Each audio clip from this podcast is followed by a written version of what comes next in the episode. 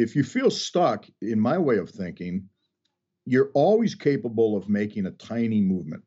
Some, you know, this this concept of kaizen, the the small incremental changes that you do, and you commit yourself to the small, small, somewhat almost seemingly imperceptible change.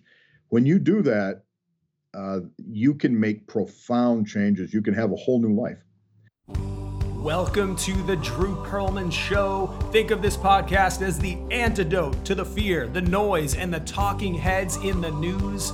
The show features an entertaining blend of ancient wisdom, empowering ideas, and cutting edge, healthy living science to optimize your health and your life. All right, so let's dive in and get started. Today's guest on the show is Ken Erickson. Ken has been in private practice as a chiropractor since 1997. Dr. Erickson also holds advanced degrees in clinical neurology and the fields of health psychology and health science. He has lectured internationally throughout the United States, the United Kingdom, and Canada. Before pursuing a career in the healing arts, Dr. Erickson was the youngest person to have achieved the status of master electrician and operated a company that handled all of the local hospital's electrical needs. Ken is also a powerlifting champion and he has multiple black belts in the martial arts, which I'm sure we'll get into. Ken, welcome to the show. Thanks, Drew. Thanks for having me. Oh, it's great to be with you. You know, Ken and I always have really stimulating, fascinating conversations um, whenever we talk. So I'm sure this is going to take us in a lot of interesting directions. But um, but Ken, you know, it's interesting because I think one of the reasons why we really clicked together, you you and I, is because originally the name of my show was going to be called Living Against the Grain. Mm. And and it's just a philosophy that I believe in with all my heart is is just doing things against the grain, going in a different direction. And and one of the things you said to me, you know, in one of our first conversations is just that you, you know, you sort of don't follow the mainstream. And I'd love for you to talk about how that has played a role in your life this this notion of not following the, the, mainstream living against the grain how that's played out in your life and also your work as a healer with with your clients and patients mm. yeah well that's certainly been the case uh, with me i'm not sure if it was a conscious decision or not it just uh, I think just the uh, the currents of my life took me in uh, avenues that were uh, that they certainly weren't the mainstream. You know, I was always the guy who was curious about what was down the alley, particularly if I wasn't supposed to go down the alley. yep. You know that kind of a thing, and um, I don't know why that is. It's a, you know, I think it's kind of an interesting looking back on my life. It's kind of interesting that that turned out to be the case. But from my earliest memories, I was always attracted to the to kind of I don't want to say the strange and the weird and all of that, but in a way, I think I was. Um, once something became popular or was it was obvious to me that groupthink was it was at work, I was not interested in it too much. Um, I think I found the most interesting characters in uh, the little subcultures of of the world rather than the mainstream guys. So it's always been that way. But mm. looking back, I don't know that I thought I, I, I gave it much you know conscious thought. Right. But that's certainly been the case. Yeah, it certainly has been. Absolutely, and and I know you know from talking with you before, Ken. Um, you we've also talked, and, and you've told me, you know, how that you know really the physical, the surface level, you know, doesn't interest you as much as, as sort of delving deeper um, and under the surface. And you know, and, and I was just wondering, Ken. I mean, when you work as a chiropractor or or working, you know, in neurology, um, clinical neurology, with with a patient or a client, you know, is is would you say that that is essential for healing? To delve but beneath the, the sort of the superficial surface level. You know, it's an interesting it's an interesting conversation because I think that for me it's certainly it's certainly necessary. I don't I try to meet people where they're at. I have folks who come in who if we if I was to try to take them deeper, you know, they may not at all respond positively to that. For them, it comes down to a simple matter of they have neck pain or back pain or whatever it may be. And that's as far as they care to go with it. So I'm fine with it. I'll meet them there. But I think for a lot of folks, what you're really looking at is um, is a deeper phenomenon. It's not the surface stuff. And I think it starts off that way. But then if you, you know, my doctor work that I did in England was really all about listening to people and not just hearing, but really actively listening. And um, when you do that, you start to you start to find out that a lot of the things that we we think of as ill health, I think, is really more of a manifestation of suffering on some level.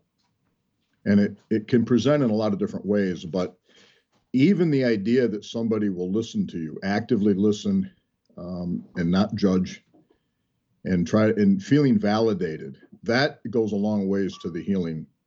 I believe to the in the healing process. Mm. So it's a it's a complicated business, but I try to keep my own agenda out of it if I can. yeah. You know, sometimes it's tempting to want to delve deep, deep, deep. I have a, a friend of mine, a colleague of mine, who he's tried to practice that way for a lot of years. And I think the danger in it is that you can overwhelm people because sometimes, you know, it's it's enough if we can just help a little. If I can just help you a little bit, I don't have to fix your whole life. And um, and I think that's a good place to start. So, uh, but for a lot of folks, yeah, I think that it's a much deeper thing going on, and I think that's that's the whole challenge is to know when to go a little deeper and when not to. And but for but you're right. For me, I've always wondered what was beneath the surface of everything, mm. no matter what I was doing or what I was looking at. Mm. That's that's really great, and um, you know, it just it just struck me as this whole notion of just symptoms versus root cause, mm. and just a lot of people. It seems like, you know, this whole idea of honoring the symptoms, but you know, not, you know, it just seems like a lot of people in, in the work that I do in functional medicine, um, mm. a lot of people just want their symptoms to go away, but they don't, you know, they don't really want to dive into, you know, well, what's, mm-hmm. you know, you know, is it just going to come back, you know, a month later if we don't get to the root cause? And uh, I don't know if that's something that you find in your work with uh, with people. Yeah, I mean, it's it's a common thing, I think, and what you and what you often hear is the idea that the, the typical allopathic model deals with symptoms and the holistic guys and the functional healing guys and everything, we're all looking to try to get a little deeper to get to the cause of things and not simply the symptoms. But you know, to me, it, there's it's. I'm the kind of guy that can argue everything backwards and forwards and upside down. So uh, I can make myself a little crazy doing that. And one of the ways I, I think about it is, if somebody, if what they're capable of dealing with is is just lessening their s- symptoms, for example, that's fine. That's that's a good place to start sometimes. Um, and I have to also respect the fact that they may not be able or willing to go deeper. It may be larger than they're even capable of handling. So I have to keep myself in check a little bit and tell myself it's it's they're not really my thing to fix. You know, it's not my job to cure all your ails and all your problems and fix your life for you. I'm here to assist you in some manner and as long as what you require from me doesn't ask me to somehow you know violate my own code of ethics i think i'm fine so it's i've i changed that a lot as the years go by mm. at one time in my life i was very much in tune with the idea that i was going to get into a deeper fix the, the problem and fix the cause and and now i think i'm a lot i'm a lot more tentative to uh to tell anybody what they need mm. so I, I I try to find where they're at and I see if maybe we can find some common ground on it, if that makes any sense. But uh, there's no question that we're we're focused on symptoms. Mm. When I worked, I did my clinical training in St. Louis. Uh, this was a number of years ago. I worked at a uh, an outreach clinic, a Harbor Light clinic. It was a it was a free clinic down in the city, and for most of these folks, we were the only doctors they had. And so we saw all types of stuff. And what was interesting to me about it, because you re- you really you were in a very economically depressed area. It was basically the the the ghetto, you know. And the saying on the street was always everything's everything. Everything's everything. Because what they would find is somebody would come in from from an outside source and they'd say, well, the problem is We just haven't put enough money into education. And if we do that, then everything from there will get better. Well, that's one part of it. But then you also have a cultural issue. And then you've also got crime. And then you've got, and so they, they these folks who lived that life every day had a knowing that everything was affected and was affecting everything else. I mean, everything was affected by and affecting. So it was this incredible entangled web and i look at i look a lot of health i look at health that way sometimes. It's this interconnected web where we don't want to go too far to be dismissive of somebody's symptoms particularly if they're in pain and suffering or if the symptom's going to kill them so but at the same time to be cognizant of the fact that there's always a deeper level. And if we don't address it it's it's sure to come back. It's sure to come back Hmm. So I, I, look at all of this, and, and the problem with being a holistic systems type thinker is that it can be incredibly frustrating because it's hard to get to the root cause of anything. Everything is having an effect upon everything else. And so my attitude is as long as we can make a little bit of improvement and and we can do that a little bit each day or you know moment by moment we're moving in the right direction mm. even if i don't get the person to the root cause or if i don't you know solve the problem completely? Can we make it a little better? Can i alleviate the suffering a little bit? And i think i'm a little more humble these days than i used to be. I had a lot more i had a lot more uh, answers you know 20 25 30 years ago. Yeah. Well that's interesting ken. I was going to ask you you know how your what's your evolution been like you know as as a healer as a human as a human being? You know how have you changed over the years would you say? Mm. I think it's well, you know, that's another interesting question. I think as long as I can remember, conflict has been part of my life. From my earliest memories, there was always conflict surrounding me, whether it be in my family or where I grew up, where I went to school, internal to me. So a lot of my life early on, I think, was driven by conflict. And what that creates is a lot of fear. And fear doesn't feel good after a while. And so that gave birth to anger, and anger felt better than fear. So anger drove me for a large portion of my early days. But there's this concept of the wounded healer. You know, a lot of people go into the healing arts because they've been wounded and they're trying to, if I can help you in some small way, I get helped. And I think that's been a common theme in my life. So when you come from, if you if you're coming from a background where you've been wounded, um, whether it be physically or emotionally or both. There's a couple ways it can go. It can go in a very negative way. It can go. It can turn into very uh, antisocial types of behaviors. And um, in my case, I was drawn into helping people because that's how I always felt better. Was if I was able to help somebody, I felt better myself. And so from I think in the but you know here's what's funny. I was not a very good student academically. I was bored with school.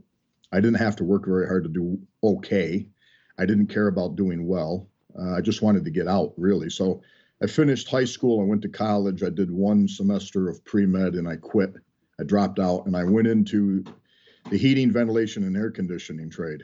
And I served half of an apprenticeship. So two years I did I did that mostly uh, sheet metal layout and installing uh, heating and ventilation systems.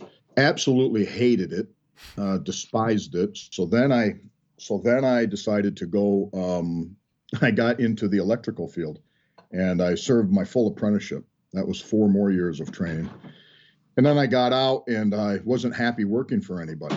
So, and there was really no work to be had at that time. The work was pretty well dried up. So I started my own company and that's how I ended up. Uh, I I was really a young guy. I got now the funny thing was I passed the test that said I was a master electrician when I was like 25, but I was certainly not a master electrician. Um, I passed the test that said that, but I knew who the master electricians were, so I hired them, and those are the guys that worked for me. And and as you had mentioned, I did all of the local hospitals wiring for about three years. So I had a lot of exposure being in, in a hospital and seeing how things operate. And it really turned me off tremendously. Uh, I didn't find that there was, I mean, I hate to say these things because if I say them without full context, people can get the wrong idea. Uh, it's not that I think medicine is an evil thing or a bad thing, but I found it to be a very, uh, it, it was not a, a healing place. They dealt mostly with illness and tragedies and and I think, you know, in terms of that, they do fine. But there was something certainly missing in it for me. And I and I was really attracted to chiropractic work because I knew chiropractors and and uh, what I ended up doing was I cont- I was in the trades for about 10 years from the time I was 18 to about to the time I was 28. But my dream was really to go to chiropractic college. But I didn't like college. I didn't like school and it seemed like a pipe dream rather than something I could actually achieve. But I continued to take night classes, and I kept taking them and kept taking them. And I remember one time I was taking like an English class, I think at night, and the teacher said he was saying that that poets and writers do real work, and they they they do all these things. It's real work, and I was just disgusted by that because I had just come off a construction site, and I thought real work, sitting around writing poetry is not real work. You need to come in the field with me and dig a ditch or you know. So i went up to him at the end of it and i told him that and he said well you, what kinds of things do you feel are real work? I said well if i didn't do what i did you wouldn't even have a, a building over your head. I mean guys who build things and we're out and working in construction that's real. He goes well do you feel wars and people in army and those types of things? I said yo those absolutely real. He said well you know what starts a lot of wars and revolutions and things is somebody with a pen. An idea triggers that and he said, You know, you've gone through a lot of training. You're getting trained to be an electrician and all these things. But what I'm talking to you about is an education and how you think about things. And the guy really stopped me in my tracks. Hmm.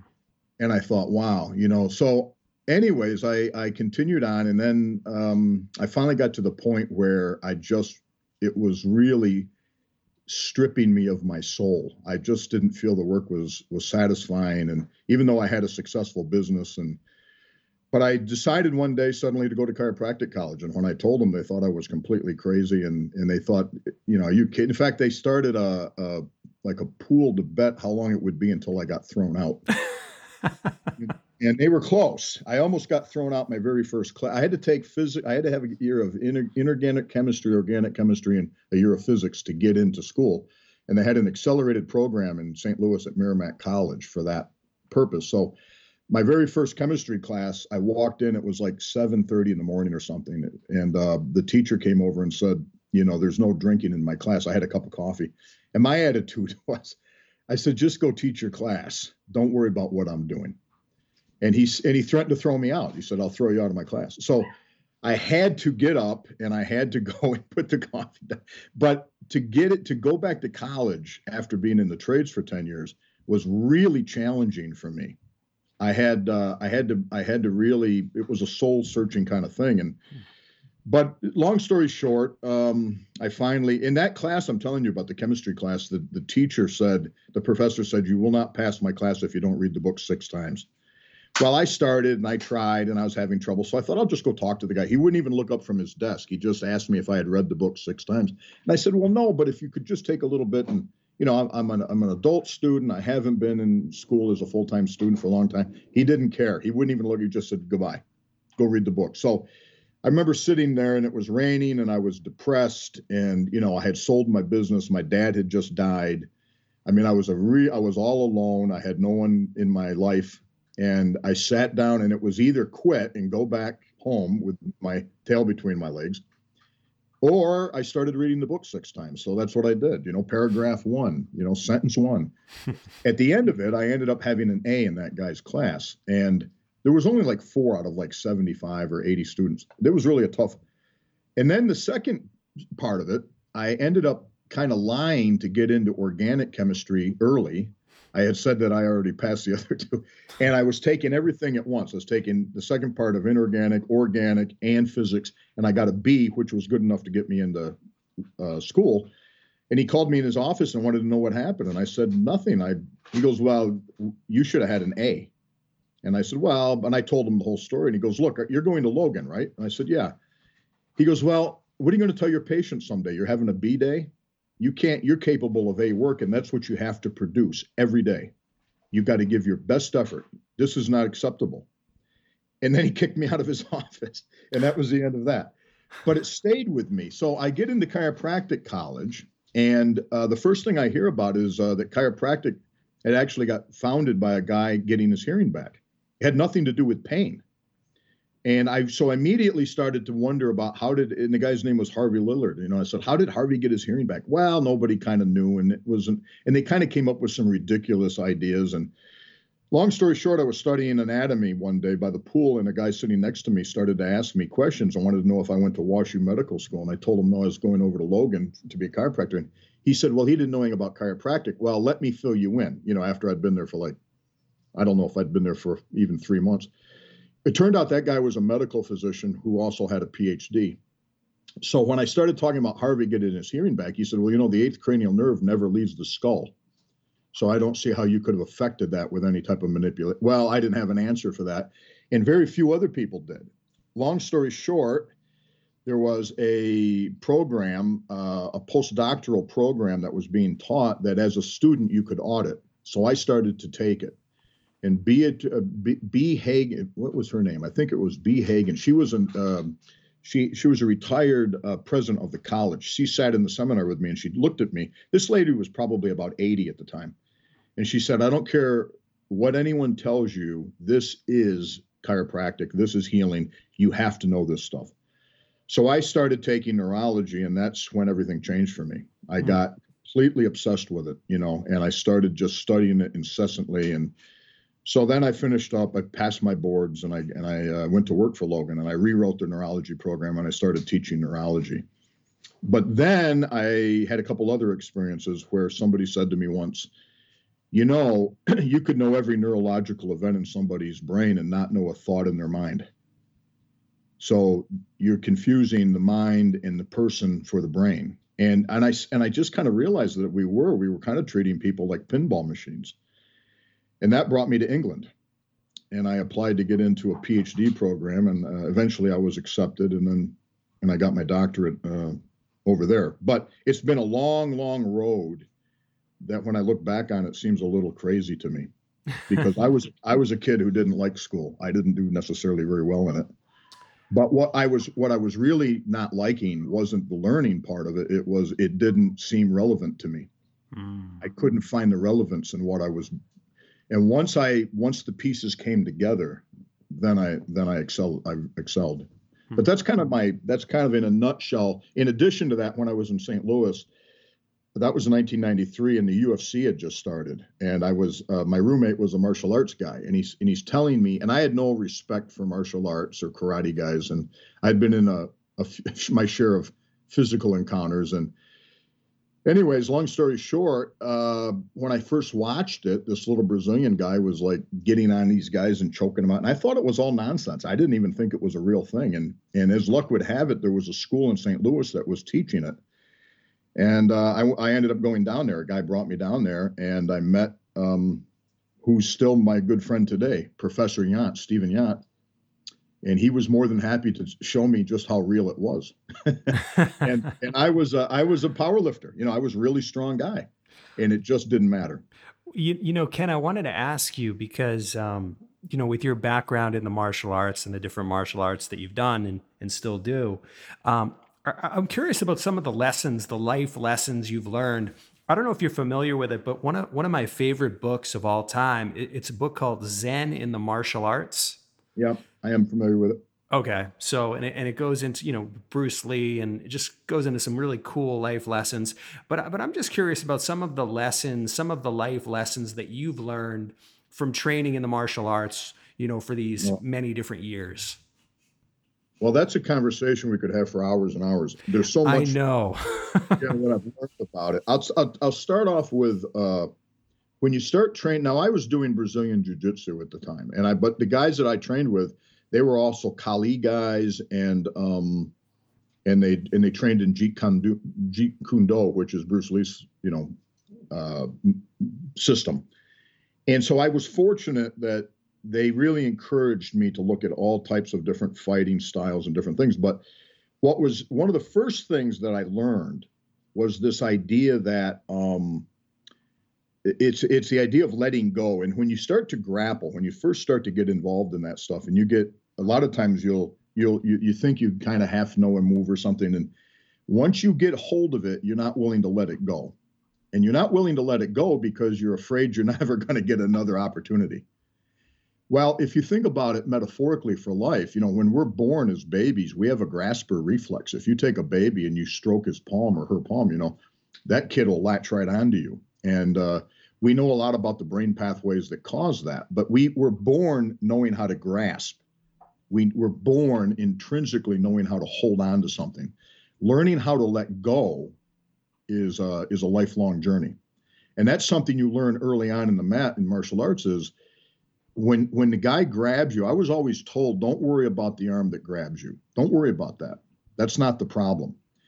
And the guys who were advanced never worried about the fact that I grabbed hold of them. They they knew right where I was, and I was doing the work for them because I would not let go. You know, there's a story that they hunt monkeys. They can catch them by putting a jar and fasten it, and then like putting a banana or something they want in it. And once the monkey puts his hand in there and makes a fist around it, the monkey won't let go and literally can go over and pick him up if he because he can't get his fist out he's stuck so that's one of the life lessons that i learned was the things that we hold on to we probably do out of a fear of out of poverty consciousness. There's that there's not enough. And i can't i don't dare let go. Whether it be a relationship a job my belief in something you know we hold so tightly onto it. And the cool thing about getting involved with jujitsu was the fact that you had a physical example in front of you at how dangerous that can be. And uh, that was one of the first lessons that really struck home with me. And I and I knew very early on that there was more to it than what was happening on the mat. I knew that these things you could learn these principles, and whether or not you ever become a great, you know, a world champion, or whether you even compete or you don't, or whatever, really is not important.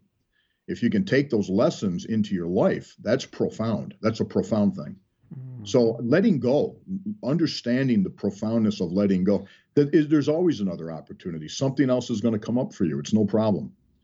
But that's one of them, I would say. Um, yeah. I mean, boy, we could talk about a lot of these things. You know, I probably I have over a hundred of them that I wrote down on a board when I was still had my schools.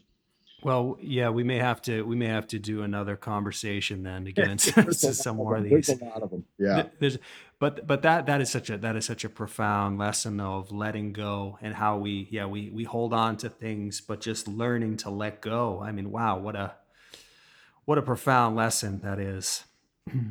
yeah, you'd think it'd be easy, but it's profoundly difficult.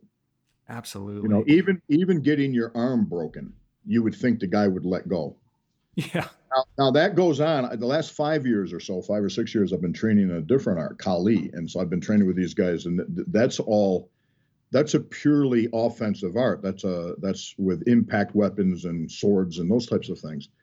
And during the one class, the guy was showing me a thing where it was like a he, he kind of locked me up. He I had hold of my stick and he locked me up. Well, what I should have done is I should have just let go. but instead, I got kind of angry and I and the guy's not a very big guy. I mean, I've had to learn this lesson many, many times. And I jerked, I just used strength and I and when I did, he just let go himself and the stick came and hit me in the head. And just whap. Hmm. and I was like, "Oh, man, my head." And the other instructor was looking at me and he says, "Yeah, you got to let go, man." now, even after having all this training, years on the on the mat, when I was when I found myself in a new, you know, kind of a, a, a little bit of a foreign context, that lesson got repeated. Hmm. So it isn't. I don't believe you learn a lesson and you've got it, and then your life is smooth. It's something you learn and then you relearn and you relearn. You know, it's something you'll revisit. And about the time your ego gets big enough that you think you've got it, it seems like the universe will find a way to teach it to you again. Absolutely. So I walked around with a bump on my head for about a week, and people was, you know, what what happened to you? Uh, nothing. You know, I didn't want to say. I don't. I'm supposed to let go, but didn't. And I wonder how many great. of us are walking around with wounds. You know, if if not physical wounds, uh, emotional wounds because of our inability or unwillingness to let go of something. Well, you know that that is that is amazing what you just said, and and Ken, um, maybe we can take we, we can take it into this and, and you could use either a lesson from martial arts or from your life or anywhere but if somebody is listening right now who's feeling a little maybe a little stuck a little yeah. hopeless, a little stuck. Um, what might be something they could do to today to begin to take their life in a new direction? Yeah, so this is a good question. In in uh, grappling, this is something that happens to you all the time. You feel stuck, and what you learn is even being still is still moving.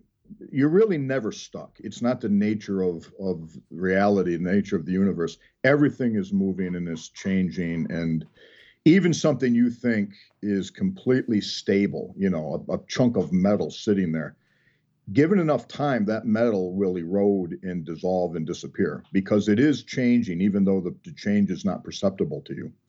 And what you find out with really high level grapplers is they're very good at making micro movements, tiny little movements. You know, we used to have a thing called the stone cutter principle.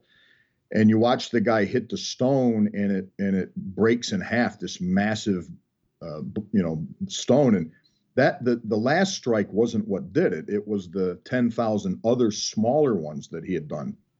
So if you feel stuck in my way of thinking you're always capable of making a tiny movement some you know this this concept of kaizen the the small incremental changes that you do and you commit yourself to the small, small, somewhat almost seemingly imperceptible change. When you do that, uh, you can make profound changes. You can have a whole new life. And I think the problem that people end up in is they think if they can't they can't create a massive change or they can't come up with the the you know the solution instantly that there is no solution that they're truly stuck and then they give they give into uh, despair and despair is a very bad thing because that's when your hope is gone, your drive is gone. Uh, but none of that is ever true. I think there's always a new a new awakening, and every day you can start it over. So if you if it, and that's the other thing is I think if you're trying to make changes, say you fail at it, say so what? Forgive yourself and move on. I think the guilt and all of that that that we carry in our society because we haven't lived up to somebody's expectations or we haven't lived up to our own can stifle the the progress you could otherwise make. So small incremental changes lead to big changes. I, I, it's a principle I really believe in, and I think if more people could practice that. For one for one thing the stress and every uh, the pressure of having to do amazing great thing you know we have a tendency to want to interview people and talk to people and listen to people that are have been the best in the world at this and the greatest at often i'm interested in just the guy sitting down that back alley just sitting down there playing dominoes you know or whatever he's doing or whatever she's doing. This simple person you can you it's amazing how profound some of that can be. Mm. Not that they've, you know, re- they didn't win a Nobel Prize or they weren't the greatest runner or you don't need to have any of that stuff. I think just smart when I'm when I'm on the mat grappling and I'm somebody's got me stuck, you know, often I'll wait for you to move. And your movement provides me with an opportunity. And if I'm conscious of it, I can fill it.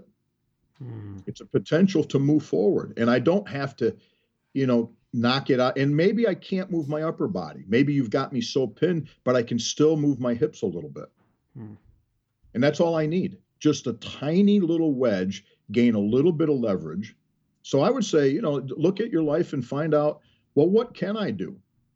You know, there's a there's a there's a big question about whether the problem in life is lack of resources, or as Tony Robbins once said, it's the lack of resourcefulness you know you take somebody who's motivated enough and they and resourceful enough it's amazing what they can get done so i look at that i look at, i think that's an answer to your question is if Absolutely. you feel stuck get resourceful and realize just the tiniest change is all you need and reward yourself celebrate it a little bit hmm.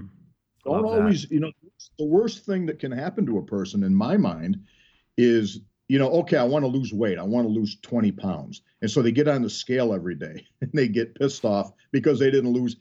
That's a killer. Of the fact that you, the fact that you even got up and let's say that you, you had a good breakfast or a good lunch or whatever, and then you, and then you kind of fell off the wagon. Well, look, at least you're trying. You did, you did better than if you didn't try at all. So throw, put the scale away and reward yourself for the fact you showed up. I feel that way about working out The worst workout you've ever had in your life was fantastic. And I know that because I know what it's like to be in an ICU unit. I know what it's like not to be able to stand up. So the worst thing you've ever done is still fantastic. Mm. And if you if you can learn that lesson, life itself is a renewing thing. Every day, the smallest little tiny thing that you were able to achieve, you can celebrate it. Give yourself some credit. Who cares if you didn't, you know, who cares if most of the t- time the people that are the most amazing, a lot of that was a God-given ability too along with their effort and everything. But it to me, I'm so far beyond caring about that. It's not something I I'm I'm just as likely to want to go talk to somebody who is just, you know, the average guy who's never the world doesn't recognize that person ha- as having but i'm like well you did something pretty amazing you were a mother you raised your kids or you were you know you're a dad who worked two jobs or whatever you're doing I mean, so Absolutely. I that's kind of my that's my take on it. Really, that's that's great. That's great. And actually, this this completely leads into the the last question, and I think you might have just answered it, Ken. But um, I ask everyone this this final question: If you had the opportunity to travel back in time, say forty years or so, what words of wisdom and maybe you just said it in that last answer but what what words of wisdom would your current self share with the with your younger self Oh wow! Uh, now that answer will come to me when we when we're done talking today. It usually does. That's right. I'll get this profound insight, you know. And I'm gonna I'll call you and say, "Hey, Drew, I got the answer." I think it would be to be kinder to myself. Mm. I think it would be let's be less judgmental to on yourself and everyone else. Mm. Because conflict, as I said earlier, has followed me most of my life, and a lot of that is the the feeling that you haven't lived up to something or haven't you haven't achieved enough or whatever it is. And what happened to me was I kept having to achieve something else. I kept having to set a new goal, you know, because I thought that's what would finally bring me my my sense of well-being, my sense of accomplishment. And I got finally got to the point where I realized all I'm doing is looking for somebody else's approval. And until I can know myself, I'll never, I'm never going to achieve it. It'll always be a, a, a hill too far. It's always going to be just out of my grasp, you know. And I think my advice to my younger self would be, just relax and enjoy, uh, enjoy the ride a little bit. Don't be so hard on yourself. Forgive people, you know, because what they're doing is probably a reaction to a wound. I found that most people who are not very nice or they live in conflict or they they're constantly attacking other people that's a reaction to a wound mm. they're wounded they're hurting when I, I find that when people feel secure and they feel loved and they feel uh, wanted and deserving just life gets a lot better and you don't have all that conflict and you don't have so that would be my advice to my younger self now i'm sure i wouldn't have taken it you know I'm sure I would have just said, yeah, yeah, yeah, and went about my way. So I think the universe needed those 40 years. Right. you know, to to uh to help me. But really that that would be it, Drew. I think that that's would be great. Ken, yeah. that's awesome. Um, so Ken, if, if some of the listeners, if people listening want to connect with you or learn more about you, where should they go to find out more about you and your work? Oh, that's a good question. Well, we're starting, we're getting a website just up and running. Um, I think it's the Harbor Light Wellness. Uh, is it Harbor White Wellness Center? Oh, yes, Harbor White Harbor Light Wellness of WNY. That's Western New York, and okay. so that's it's in its infancy right now. But eventually, very shortly, we're going to start, uh, hopefully, doing some online talks and different things, and um, and I'll have you on mine, so that'll be good. But oh, yeah, that's the place they can go. But eventually, that'll be out there for them. Yeah. Okay, okay. By the time we put this out there, I'm sure we'll be able to link it up in the show notes so people can check it out. And uh, that'd be great. Ken, thank you so much, my friend. All right, sir. I really appreciate it. It was an honor. Thank you for listening to the Drew Perlman Show. I hope you enjoyed today's episode. In the words of Mark Twain, 20 years from now, you will be more disappointed by the things you didn't do than the things you did do. So throw off the bow lines, sail away from the safe harbor, and catch the trade winds in your sails. Explore, dream, discover, and stay well, everyone.